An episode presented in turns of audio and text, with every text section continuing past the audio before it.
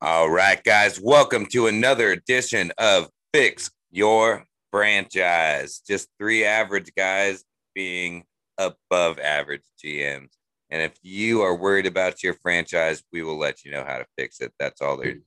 That's all there is about that. As always, I'm Adam Dirty. I got Big Tug here with me, and I got the mastermind behind it all, Coach Red over here as well, and he's live in the building today, guys. So you don't got to worry about that delay or any technical difficulties because that will happen to the best of us. Because you know we're just three average guys, but when it comes to GMs, we're better. Yeah, you think we can afford high speed internet? No, we're just like you. so today we are covering the Miami Dolphins. Shout out to the Dolphins. Shout out to Miami. If you're a fan out in Miami, you you know want us to come down there and shoot an episode live, and you want to put us up in your Airbnb, we are so down for that. So shout out to Miami Dolphins. Like always, I'm gonna kick it over to Coach Red and let him let you guys know what he thinks the Dolphins are going right now. And to piggyback off uh, Dirty there, at the real Coach Red, DM me the info for the flight and Airbnb. we will we will make our way out there. Uh, Miami Dolphins, uh, right on the precipice of making the playoffs last year. Went uh, dual quarterback most of the year with Fitzmagic and Tua, with Fitzmagic leaving and then uh, trading back, then trading back up. Uh, yesterday, it looks like Tua is their is their guy of the future. He has to be. So with that, they've got a pretty stout defense. They can create big pressure. Their defensive backfield corners overall standouts. Byron Jones, Xavier Howard, bringing in Justin Coleman to play the slot. I mean, their defense is going to be their strong point. One of the things they lacked was offensive weapons. They addressed that in some form or fashion by bring, bringing in Will Fuller on a one year deal, although he's still going to be serving a suspension for one to two games. Shit is, is the big pickup. But the one thing that they still have is a lot of draft capital two picks in the first, two picks in the second. And if they really want to make that next step forward, they really need to draft with a porpoise. oh man, I don't even know where to go after that. Dads unite. Dad jokes unite. They're in our flip flops and sandals down the South Beach. Right? Oh boy. All right. Everyone is full aware of all of the movement going on with the Dolphins organization. We are trading back and trading back up. Traded the three, uh, third overall pick to the 49ers. Clearly, they wanted a quarterback more than anybody else. And then we're sitting real pretty at number 12 when we decide to trade back up to number six. 20 minutes later. 20 minutes later. So clearly they have their eyes and heart set on either Kyle Pitts or Ja'Marr Chase. I don't think it's Jaylen Waddle or or Devonta Smith. It's it's Pitts or Chase. They've got their heart set on it. I mean, I don't see it any other way. If if they if they were stuck on Sewell, they would have stayed at three. There's no reason they have all the confidence in the world that there's four quarterbacks going in the top four. They know the Bengals need Sewell more than they need a, a wide receiver or a tight end. And so they're moving up to six with a lot of confidence that one of those two guys will be there. And one thing I just want to touch on is the Tua thing. Um, and I like that they decided not to keep that spot and get a quarterback because that's kind of what the position that they were at was going to be. So I think that was a smart move because Tua, I mean, he had his shining moments and I feel like he's still got that fire. Like he's still got something to prove and he's a very capable top tier athlete as far as quarterbacks go. I mean, he might not have the best accuracy. He has more accuracy than anything else. Yeah. He's accurate. He's not. A, he's not a runner. He's not dynamic. Dynamic. That's that's, That's exactly the word I was looking for. He's not as dynamic as you might want to be your franchise quarterback to be. But there's been quarterbacks who aren't dynamic. I don't know. He's got a few rings on his finger. it's, it's old Tom Brady, and he is not a dynamic quarterback as far as like, you know, that Cam Newton, Kyler Murray, Russell Wilson kind of athleticism. Um, it's funny you bring up Russell Wilson because early in Russell Wilson's career, he was a game manager, and that's really what Tua was when he came into the starting lineup. But the one thing that Russell Wilson had early in his career was a lights out defense, and I think that the Dolphins are right there Might on be give that being that yeah. lights out defense. Like I said, their their their cornerback position is stellar. All pro and Xavier Howard. You paid a boatload of money for uh, Byron Murphy, took a kid last year out of Auburn as well to play corner. And then you just signed Justin Jefferson, who slots in perfect, or not Justin Jefferson, Justin Coleman to slot perfectly into that slot cornerback position. Don't have Kyle Van Noy, who I thought was a good piece for him last year, because they get very, with Brian Flores being a defensive minded guy coming from the Patriots, they get very exotic in their defenses. They're very good at creating pressure in a variety of ways.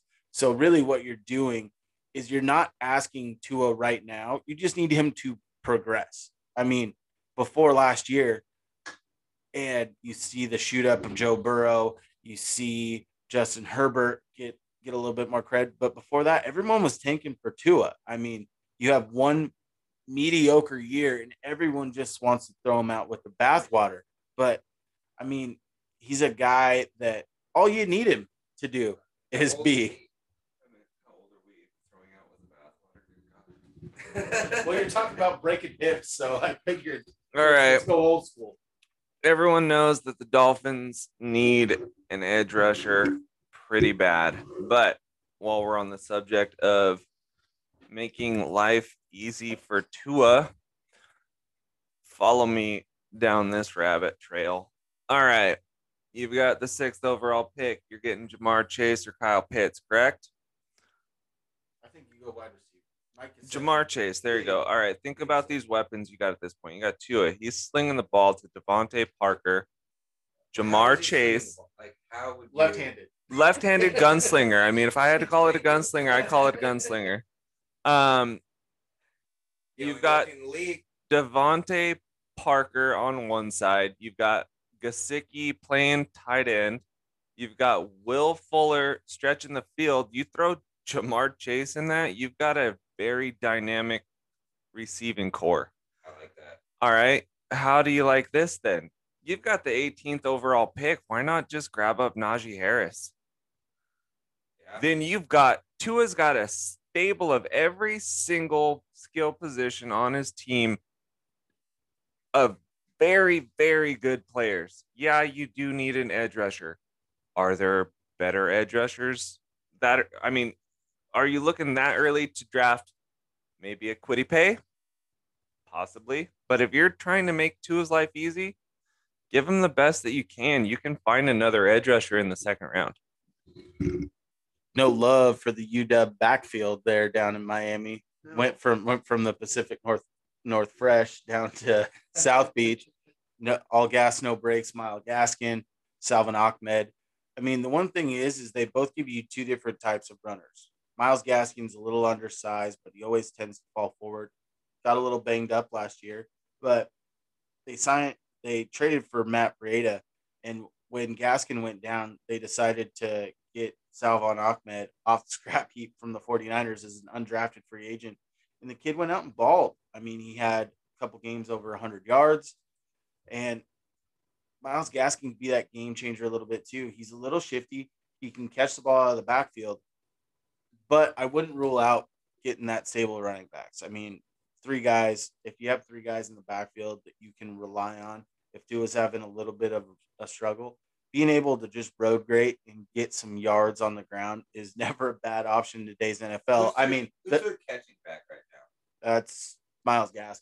Okay. He, he's he's he's a smaller guy. He's their early down back. But he can catch the ball in the backfield. And Salvon Ahmed is kind of for Tua, and Ahmed can do the same thing. They're they're not that bell cow type backs, and that's kind of how they were never that way last year. I mean, they went into the season with Jordan Howard as the number one, and he quickly got supplanted because his speaking of old people down in Florida, Jordan Howard's knee couldn't hold up for more than a quarter of the season. So Myles Gaskin, who was a seventh round pick the year before, ended up being their their lead guy. And then when he got banged up, I mean, Ahmed was the guy behind him, both UW guys year after year. So I could see them going towards that. But I mean, you brought up Kwity Paye.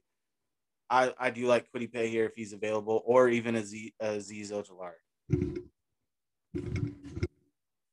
You've got a stable of backs, but why? Why? Why? Because Backs get hurt. That's fine. I'm time. saying, like, why have three guys that are splitting all this time when you could draft Najee Harris or Travis Etienne in the second round? I mean, Najee Harris put up gaudy numbers at Alabama the last two years.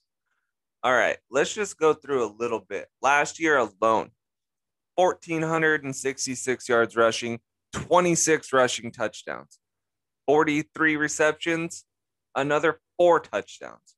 The year before, 1,200 yards rushing, 13 touchdowns, 27 receptions, seven touchdowns. Dude's putting up unreal numbers. Yeah, he's coming, he's part of that product down there in Bama. But look at some of the running backs they've produced over the last decade. Najee Harris is better than any of them coming out besides Derrick Henry.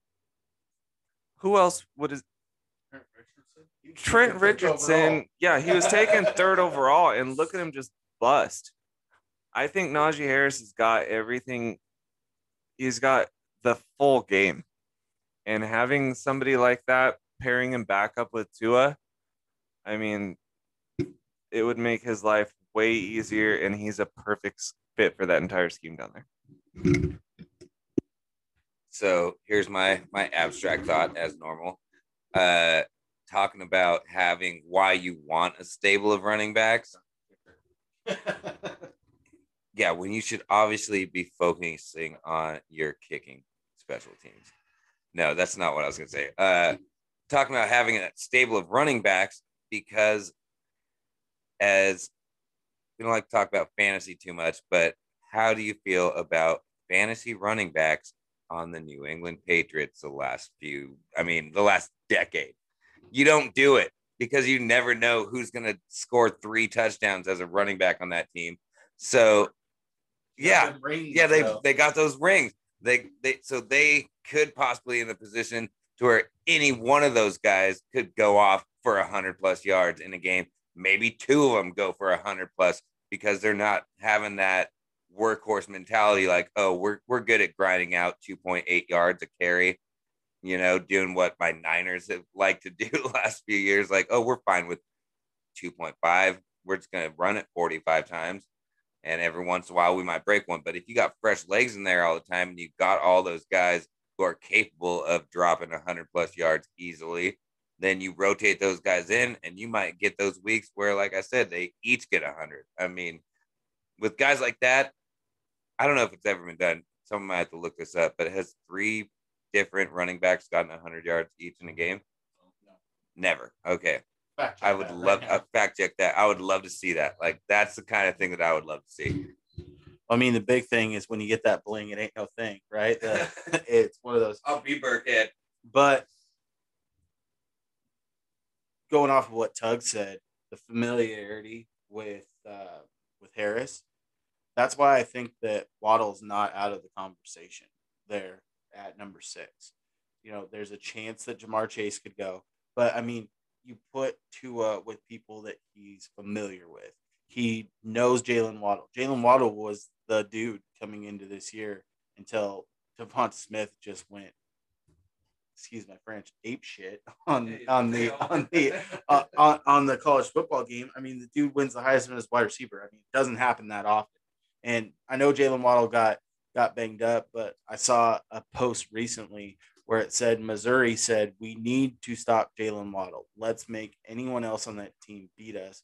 and Jaylen Waddle went for over 200 yards and two TDs. So I mean, the guy has big play burst ability, and the one thing that you have, I I know that Tua might not be the biggest deep ball thrower, but when you have Will Fuller, deep threat, DeVante Parker's kind of rounded out his game a little bit more, where he can be that deep and intermediate threat. But you've got home run hitters around the board, and Mike Gesicki, I know that he didn't make the best relationship with Tua. It seemed like his bigger outings were when Fitzmagic was in the game, but the guy's an up and coming tight end. He's a top 10 guy for me right now. And a full offseason with Tua should really help advance him even further in that offense. Yeah, I agree with that. And the thing is, they're gonna have to have an explosive offense, and they're we we were talking about before the show about like they're gonna be one of those bubble teams where if they if Tua can do what they think he can do or is capable of, even yeah, just get a little bit better, that they're gonna be a really solid team. And I I would say they could easily be a playoff team this year. They're right they were right there. They're there. Yeah, they could be an 11 win team this year. All right, four t- four picks in the top 50. You've got you got the ammo to get there. Back in 1983, the Auburn Tiger, the, the Auburn football team, uh, they had a trio of hundred yard rushers. Yeah, they did. Asher they Rock, did. college. Bringing it back to college. Uh, yeah, they rushed for 450 yards. 100 for the running back. Man. back up, 100 for the punter. They Wrong, dude. Fullback Tommy Agee finished with 24 carries and 219 yards. Uh, doubling up what Bo Jackson had 18 carries for 105. Go Tommy, fullback, fullback, Auburn, 1983, best fullback game of all time. That that I think I need to add to my little kicker punter section because I think I also need to have a fullback section because that's what I used to play so I mean, we got there's not a lot of fullbacks left out there because that's just not what the game is anymore. Dying it's breed. not. we're a dying breed, us fullbacks out there.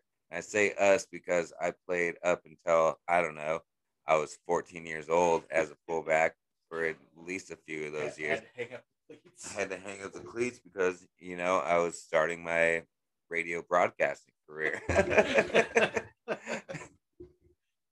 Back to the Dolphins. Anyways, back to the Dolphins. So shout out Miami, bring us down there. Uh, Dolphins, two picks in the second round. They got pick 36, pick 50. I'm gonna throw out four names on guys that I have highlighted in that range in no particular order. Trevon Moehrig, safety out of TCU, big time hitter, has the ability to make that secondary even scarier. Nick Bolton, linebacker, Missouri. The dude can hit. He is a downfield linebacker. Tackles for loss, explosive off the edge if needed. Could fill in in that Kyle Van Noy type role. Christian Barmore, put him on the D line. You got Christian. You got Christian Wilkins. Maybe not by not my maybe not by pick thirty six.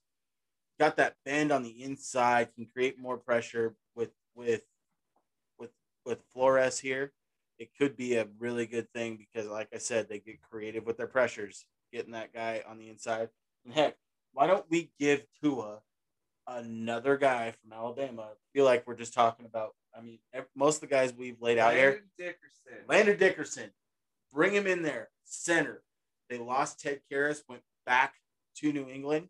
This could be a perfect spot around pick 50 where he should still be available. He's coming off an injury, but the dude is tough as leather. He makes starts, he road greats. He's that type of center that I think is a great round two guy that can really blossom into a perennial Pro Bowler in the NFL. All right, since nobody likes my genius idea of drafting Najee Harris. I, I don't hate it. No, no, no, no, no. Okay. So you're clearly thinking we go we we go rusher, edge rusher at 18. We want Kwity Paye to get Kwity paid, correct? Yes. Okay. That's what's happening at 18. He's moving up. He's moving up to entree. He's he's an entree at this point. He's not an appetizer. Okay. Second round picks. If that's where we're going, we're going Ja'Marr Chase at six, Kwity Paye or Rosal at, or even Ojulari at 18. You've got pick 36. What do you say we go Javonte Williams? yes. Love Javonte. Javonte Williams might be the second best back in this entire class. Etienne's there. I like Javonte Williams. I like him in the second. Yeah, that's what I'm saying. 36. I like Etienne a little more, but I feel like Etienne, well yeah, he could play great in this system. I just like Javonte Williams because he did it all by himself. Etienne had a All-star. he had an all-star cast around him on offense and defense. I mean, Javonte Williams is just hanging out in North Carolina by himself. but- We also saw that happen with uh, Mitch Trubisky, and we we all remember how that panned out. P- panned out for about 2.5 million dollars on the Bills bench. How about an old school guy named Barry Sanders Barry Sanders. who had to do it all by himself as well and continued to do it through his professional career? And a guy like that that just has that, he's probably been that guy on every team he's been on. Does that make sense? Like through high school, he was that guy. In grid kids before that, there it's like just hand him the ball Not high school. Red kids. we're talking grid kids. We're talking flag football before that. Like this guy was that guy on the team the whole time. Then he ended up going to North Carolina, and he had to be night. that guy again. Saw I saw I saw Javonte Williams on Friday Night Tykes. Friday Night Tykes. Yeah, and that's how long he's been doing it by himself. And so you you give it a guy like that who's you know got that heart and got that oh I've got to be the guy kind of mental attitude to where he's probably got a little bit of a chip on his shoulder. And, and he does. I mean, he he put up some numbers similar to Najee Harris. I'll give him that. He he rushed for 1,200 yards, 19 touchdowns, caught 25 balls, 300 yards, and another three touchdowns. He had a good year for a That's not solid. good team. He looks. If you watch the tape, He's a punisher. He's a punisher. He looks like Gio Bernard looked like when Gio was at North Carolina. They- but, uh, Yeah, pre pre mustache Gio. They're built the same. They're 5'10, 220. They're he, he's a bowling ball. He's a little more of a downhill runner than Gio was, but he could be that three down back. And then you will still have that stable, Adam, but you won't have to rotate it as much because this guy would stay on the field. I think the the tough thing to peg on the Dolphins is they are a great team right now. You've got the Bills who exploded last year. They're going to be solid. The Patriots gave the bag to anyone that wanted to take it. I don't know what they're doing at quarterback right now. I don't think it's going to be Cam Newton, but they should be improved. And then you get a fiery guy like Robert Saleh going to the Jets, and we all agreed in our NFC or in our AFC breakdown for free agency that the Jets are a team that we all like.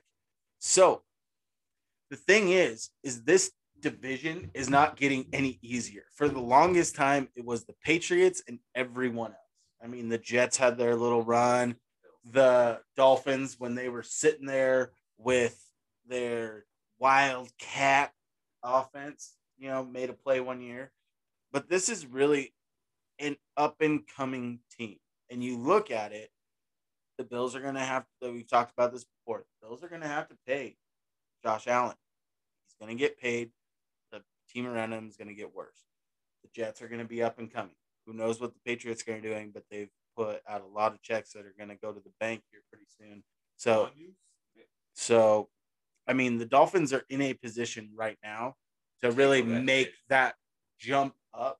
I don't know if they can overtake the Bills. The Bills roster is loaded right now, but I could see them doing like like the Buccaneers did this year, coming through the wild card and just wrecking havoc in the playoffs because they have an above average defense that can get after a quarterback. Their offense is competent enough to do it. And hell, we might see back to back years with Super Bowl championships going to Florida.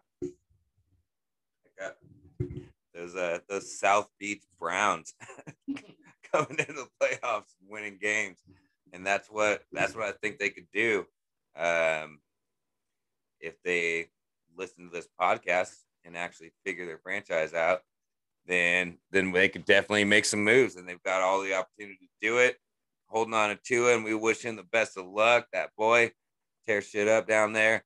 Like always, this is Fix Your Franchise. Just three average guys being way, way above average. About about that much. And that's our measurement. So you know it's obviously right down to the base. So thanks guys for tuning in. We love y'all. Appreciate you. As always, Adam Dirty, Big Tug, Coach Red. Peace out.